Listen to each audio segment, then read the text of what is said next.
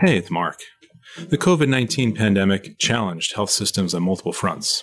From the early surge in cases and hospitalizations to the steep drop off in outpatient volume and elective surgeries, all of the capacity, supply, and workforce challenges have been well documented. But for marketers, COVID has also presented an opportunity to redefine the relationship a health system has with its patients. As MM&M has observed, the pandemic revealed, in excruciating and sometimes tragic ways, that we're all patients now. And with the consumer revolution perhaps finally coming to healthcare, what are health systems doing to increase their relevance to consumers in this post COVID world? To the extent that they're still viewed by patients through the lens of quote unquote sick care, how are marketers shifting focus away from the transactional aspects of the health system and more as pre illness destinations for healthy living? This week on the podcast, how New York's largest health system is changing how it seeks to motivate, inspire, and change consumers' relationships with the hospitals, clinics, doctors, and nurses that serve them. I'm Marc Iskowitz, editor at large, and welcome to the MM&M podcast, medical marketing and media's show about healthcare marketing writ large.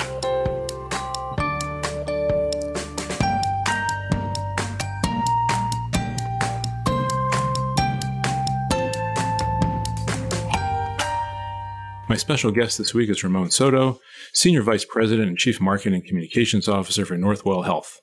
Northwell Health is New York's largest healthcare provider with a network of 22 hospitals and nearly 800 community and research facilities.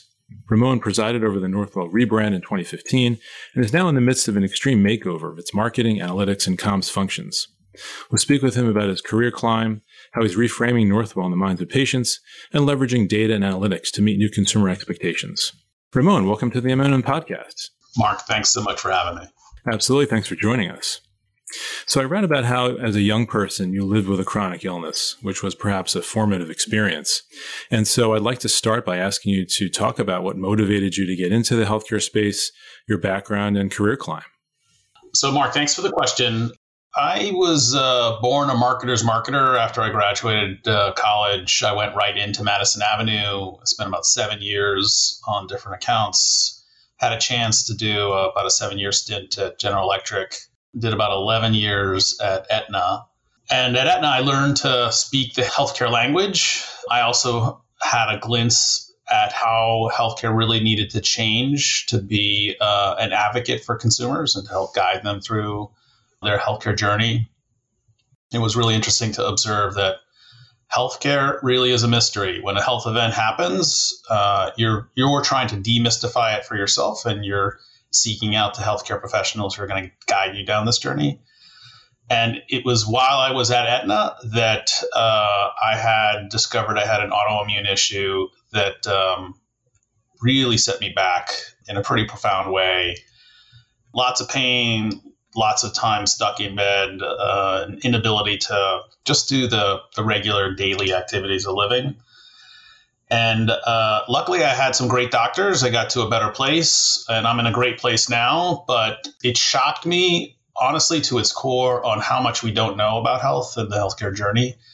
And it really motivated me to use uh, the marketing skill set for the benefit of consumers, not just to push consumption, not just to be transactional, but uh, to help individuals take the journey. Wow. Okay. So I'm sure that really uh, informs uh, the work that you're doing now. Absolutely does. And you were hired by Northwell in 2015 um, to execute a rebrand to the name Northwell and making it a quote unquote destination healthcare brand. So you had that going on, and he started to see some success in that regard. And then came COVID, uh, and New York, of course, became the first major epicenter of the pandemic back in March 2020. Um, how did that kind of impact your work as, as a CMO? Yeah, so first of all, I've been at Northwell for almost eight years now, and uh, it really is uh, an amazing job. Uh, and I'm obsessed with my job because we have a lot of degrees of freedom to define how we interact with consumers. And that that whole vision was tested when COVID hit. Um, you know, we're all very tired of COVID, and I think society has moved on. But if you reflect back in the darkest of days, um, when something was happening through society, a lot of people were showing up at emergency departments, people were dying at home, there were no treatment options. It was, I would describe it as the best of times and the worst of times. So, on the best of times side, I've never been more proud to work for an industry that ran towards the flames to keep us all safe. I've never been more proud to work with a team of individuals, my marketing communications uh, team, who really from day one built a, a strategy to inform consumers, fill the marketplace with information because there was such a lack of it, and uh, really lead individuals to this place of knowledge and safety when there was so much uncertainty. You know, when you reflect back to those moments, luckily we got through it. We had another few waves of COVID. We're, we're in a we're in a, a better place now. Uh, over a million people have died. Life expectancy has dropped by three years in the United States. It's a tough place. On the good side, kind of healthcare before COVID was a very low interest category. Typically, consumers would not uh, really think about healthcare. It was one of those things in the background until you really needed it, and then it became a super high interest category. I think COVID's kind of reset the dial a little bit. I think we're all a little bit more um, thoughtful about our mortality and um, what happens if we don't have our health. And I think that's kind of reset the opportunity to have a conversation with consumers that we really were not having before. And that in turn has set off a whole set of, of initiatives within Northwell to take advantage of that window of opportunity and um, take a different uh, journey with individuals. Yeah, sure. It's, so I like how you put that. It's kind of reset the opportunity, and we'll, we'll get that in, into that more in a moment. You know, earlier this year, I had the opportunity to interview Stephen Klasko, who was the, was the former president and CEO of Thomas Jefferson University and Jefferson Health down in Philadelphia. And he noted that healthcare marketing has not kept pace with other industries because it's been allowed to not keep pace. One, healthcare doesn't exist in a market driven system. And two, it's easier to run a $50,000 billboard than to try and do some of the consumer segmentation work that Amazon or Google or others have to do. So, you know, and, and given that COVID presented this opportunity to reframe, to reset that, that relationship, how do you, how are you thinking about engaging consumers in this era of care anywhere and, and patients increasingly digital lifestyle? Uh, so first of all, I, I know Steve well, and uh, I love what he did with Jefferson while he was there. Really transformative leader, uh, big thinker with a capital B, and uh, really a transformative change agent for for healthcare. Uh, I I would push back on his analysis on the marketing side just a hair. I, I do think in general he's right. I don't think the the state of marketing, particularly for health systems, is in a good place. Uh, but I can tell you, when I came on board in 2015, our CEO had this wonderful observation about how healthcare was changing and how we had to take the journey with consumers uh, very differently, and that we needed a new brand to reflect that new relationship opportunity and new direction. But we also needed a world class marketing capability, not to talk at individuals, but to have a relationship with them. So uh, back in 15, we uh, established the the charter, the the paradigm, and it's all about knowing our customers and who they are, where they are in their journey, reaching out and having a dialogue with them, um, not talking at them, but engaging with them, uh, taking a longitudinal view of how they consume healthcare. You know, one of the challenges is healthcare refers to their interactions with individuals as um, either health events or episodes of care. Episodes of care, just think about that language. That is self defining as a transaction, a moment in time. And that's just not the way you and I uh, traverse healthcare. You know, typically there's a slow burn up to when you actually have your health event. And um, there are so many influences in terms of how you consume care. How do we as health systems become much more knowledgeable about those interactions? And how do we use those as triggers to have that ongoing conversation? And you had mentioned this destination healthcare brand. That's really the heart of the thing it's i want to have a relationship. I want to be known to individuals well before the health event so that i'm not fighting for your mind share when you're going through a, a heart issue or a neurological issue a stroke. That's actually the worst time to be competing for somebody's mind share uh, the best time is to be known to them well beforehand as a resource that can take the journey with them. And that really has been the heart of what we've done. And we've seen um, we've seen dividends in terms of all of our brand metrics, um, awareness, consideration, um, likelihood to recommend, uh, consumption, net promoter score, and that has uh, in turn yield yielded volume for the health system that I think we would have left on the table if we didn't take this little bit more aggressive approach to how we market, how we tell our story, how we take the journey with individuals. Sure.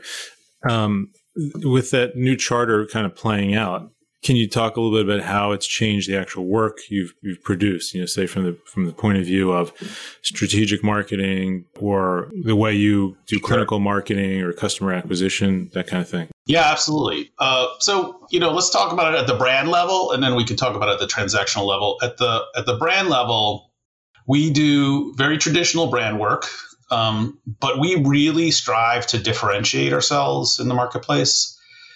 A challenge in the New York market, it's hyper competitive. You know, it is a knife fight every day on the provider side. And uh, New Yorkers actually have an embarrassment of riches in terms of who they can partner with to get great care. Like I, I tip my hat to all my competitors. They are very thoughtful, high quality uh, shops. So how do you how do you instill a reason to believe that you're a better destination versus these other great competitors in your marketplace? And part of the equation is differentiating how you message uh, in the marketplace, how you you stimulate that uh, that relationship. So there's a couple of ingredients there. One, if you just look at healthcare marketing nationally, there's a lot of hope through fear. Uh, there's a lot of um, I got injured, I got ill, I saw this great doctor, I went to this great place, insert brand there. And uh, it tends to be non differentiating work. Uh, we really have to think about why do consumers pick us and then how do we engage in that storytelling. And part of the equation that we found is consumers want to believe that you give them the best chance for the best outcome. So we do have to talk about the clinical story. They're also concerned about um, how healthcare unfolds in society. So we tend to do quite a bit of social health. The 80% of healthcare factors that affect you well before you have a, a health event um, and talk about that. So uh, uh, the um, I think the industry lar- jargon is social determinants of care. But there's a lot of things that are outrageous in society that we have to move to a better place. Um, you may not know this, but gun violence is now the leading cause of death for children in America. Uh, in 19, it surpassed automobile accidents. That is a disgusting statistic. And healthcare has a right and an obligation to bend that curve in a very different way. And historically, we have shied away from it because of the Second Amendment issue, the politics behind it. Uh, Northwell is taking a very active role starting about five years ago with the, the establishment of our Gun Violence Prevention Center to run at that issue and screen individuals when they come into our institution and uh, really have a different conversation with individuals to uh, identify those triggers literally um, that may may make you susceptible to, to gun violence. Uh, we actually have a national campaign that's going going to be going out in a few days that we're very proud of to engage parents to have the conversation. Is there an unlocked gun in the house, particularly your house or a house that you visit? Um, you know that's one really important dimension about differentiation. But we also try to tell the story very differently. So back in 19, we experimented um, with Netflix on creating a nine episode docudrama called Lenox Hill.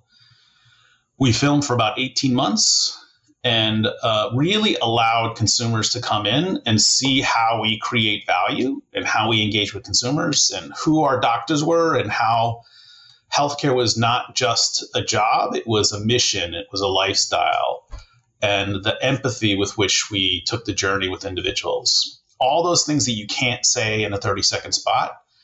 We try to bring consumers in, engage with them, and have them understand how we are different, why we are different. Uh, that was incredibly successful. It's led to a second project uh, that will be launching in that will be um, available on Netflix in January.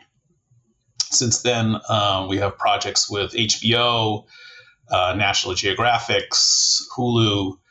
Uh, it's again an opportunity to tell our story in a very different fashion, not speak at people, but have a conversation with them and allow them in to, to see our brand very differently.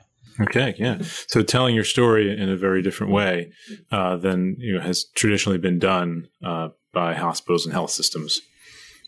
I think that's a key part of it. Listen, another there's there are so many components to it. Knowing our customers better than healthcare historically has, uh, and unlocking the the observations, the data so to create insights that allow us to have a little bit different conversation is so important as well. You know, how do we take our electronic medical record that has so much content in, embedded in it but use that much more in a proactive fashion. We built our CRM platform back in 15. Uh, we bent about 18 pipes that had consumer information embedded in it, including our CRM. I have ICD 9, ICD 10, DRGs. I know when they call my call center. I know when they visit my website. I know the content that they're looking at when they visit my website. That can act as a tr- trigger to have a much more personalized conversation on the next step that they need to take on their healthcare journey. Uh, we look at uh, the 50 million visits that consumers um, present us with on our digital platforms, and we really try to understand what are they trying to do and what are they trying to tell us. If you think about um, how a consumer digitally engages with an organization, uh, Amazon knows everything about you particularly when you visit their website. They know the products you're looking at, um, the products you purchased, the movies you like. Uh, they're regularly uh, recommending the, the next type of purchase or next type of, of uh, relationship opportunity that you might have with Amazon. Why does healthcare not do that? Uh, when a consumer is on a physician's profile, think of all the information that reveals the health condition that they're exploring, the type of doc they're interested in. Is it a surgery? Is it primary care? That then becan, can become a gateway to get them tighter to and closer to the actual care that they need. Um, how do you use that knowledge and information to truncate the uh, the actual relationship and help them demystify the, the journey that they're on? And that's led to a whole host of innovations in terms of how we market. Mm-hmm. So engaging with somebody who say is you know in their in their late 60s you know but has a couple of apple watches or other wearables and counts their steps versus a younger person who maybe is disconnected uh, versus say an 80 year old with cancer you know there's obviously very different consumers to engage with um, and and they would prompt the marketer to to act differently um, and and use different vehicles you know to to engage them um, and, and you said you've you've seen some some fruits of these of, of, your labors here in terms of the results and the metrics. Can you elaborate a little bit there on what you're perhaps most proud of? Sure. Um, yeah. Uh, so I'll talk. I'll go back to kind of our digital platform. We've been able to increase consumers' requests for services digitally probably a thousandfold since I've started. Probably over a thousandfold since I've started just by being smarter about what are you actually trying to do and accomplish. So you go to a surgeon's website. Um, if you think about that interaction,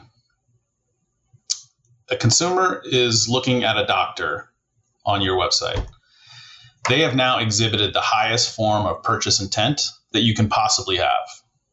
Right? They they are um, both highly qualified and a valuable individual to pull through this the system, the process. Uh, we in turn have stratified how we then interact with that individual from high touch to low touch based off of what they're actually doing and what they're searching on on our site. So it's led to this uh, whole engagement approach to guide them through to the actual consumption of care. It's actually led to some interesting challenges, which I would deem more as opportunities. if a consumer visits the site for a high profile physician, but that physician doesn't have any time available for that for that individual for months, most uh, healthcare organizations would, in essence, say, "I'm sorry." We, in turn, are looking at opportunities to change that digital experience so that you don't actually hit a dead end. And how can we proactively make recommendations on other physicians or other services that can get that consumer closer to care. So maybe it's a doctor who's trained with the original doctor you're looking at, or um, do- another doctor that's highly recommended, or a doctor that's closer to that individual who does have availability. So there's a whole host of mechanisms that allow us to get much more uh, closer to the individual on the transactional side. We also use data to trigger um, outreaches to individuals who may have gaps in care. We know you, we've seen you for a certain condition, and we haven't seen you for a while. You know, healthcare is actually not very good at pulling you back in. And we have a whole host of triggers that are tied to data observations that then reach back out to the individual to get them in. And they have been highly successful. The open read rates are very high. The click through rates are very high. The appointment bookings are very high uh, across the board. So, you know, we've done a lot of experimenting in a test and learn fashion, and now we're working on scaling a number of those programs across the enterprise. Mm-hmm. Why do you think uh, relatively few health systems in the nation have a full service in house marketing and advertising operation? And do you think the events of the last couple of years might change that? You know, honestly, I think it's hard to do. And I think it gets back to Dr. Klasko's observation. Most health systems view themselves as primarily in the healthcare delivery space.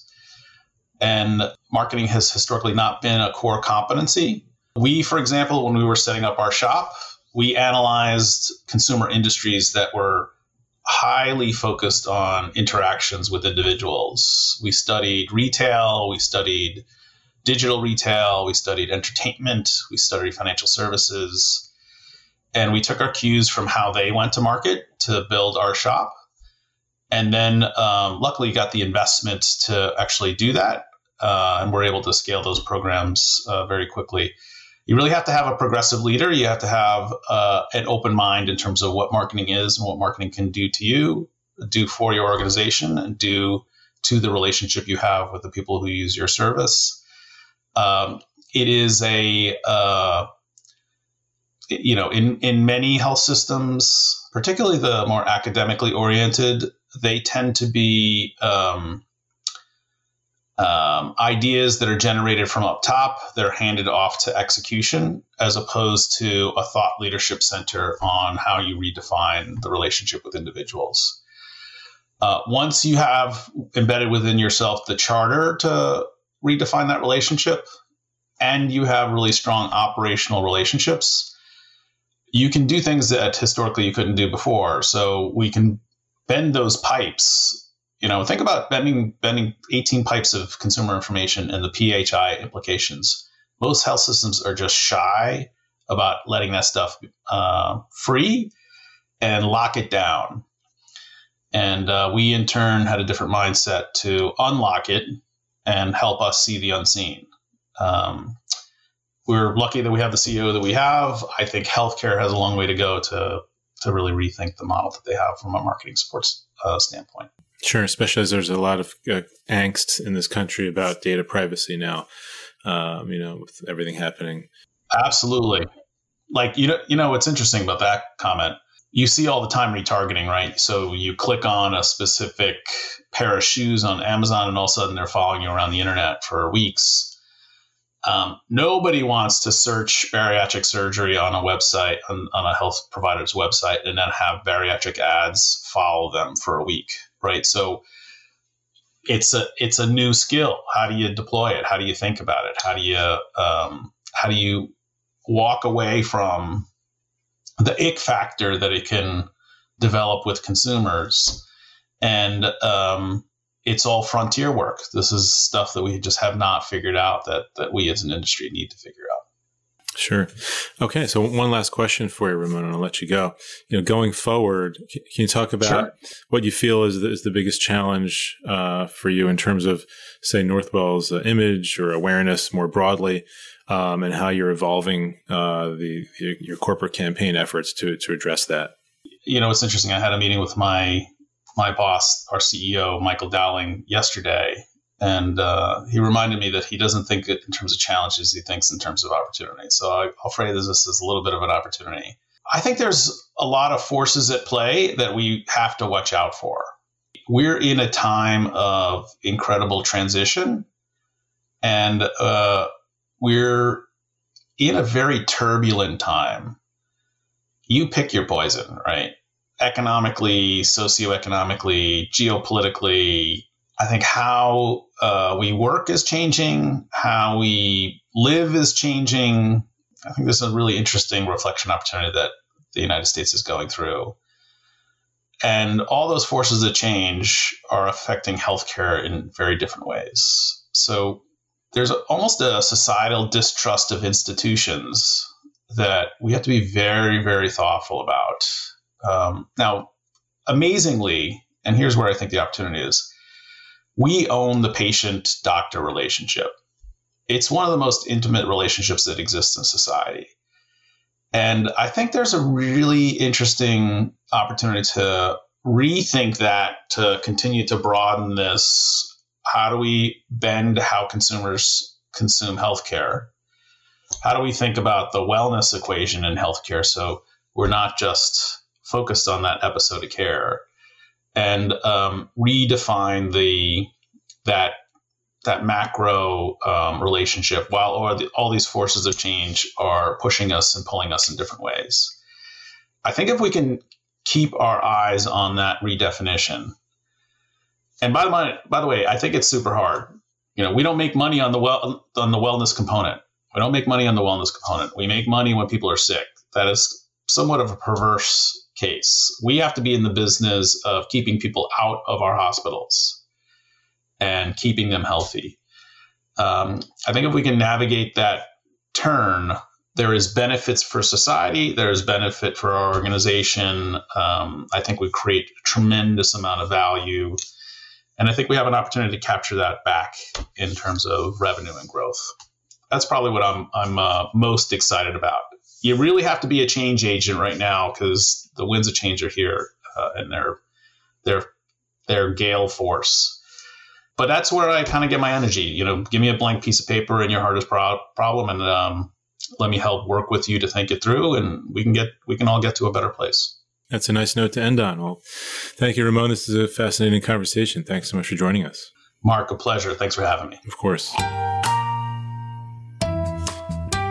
That's it for this week. If you like this episode, please give it a thumbs up. Better yet, subscribe on your podcasting platform of choice and help others discover the show. The MMM podcast is produced by Bill Fitzpatrick, Deborah Stahl, Bradley Weems, and Gordon Thaler. Our theme music is by Sizzy M. Sohn. We're out every week. Thanks for listening. We'll see you next time.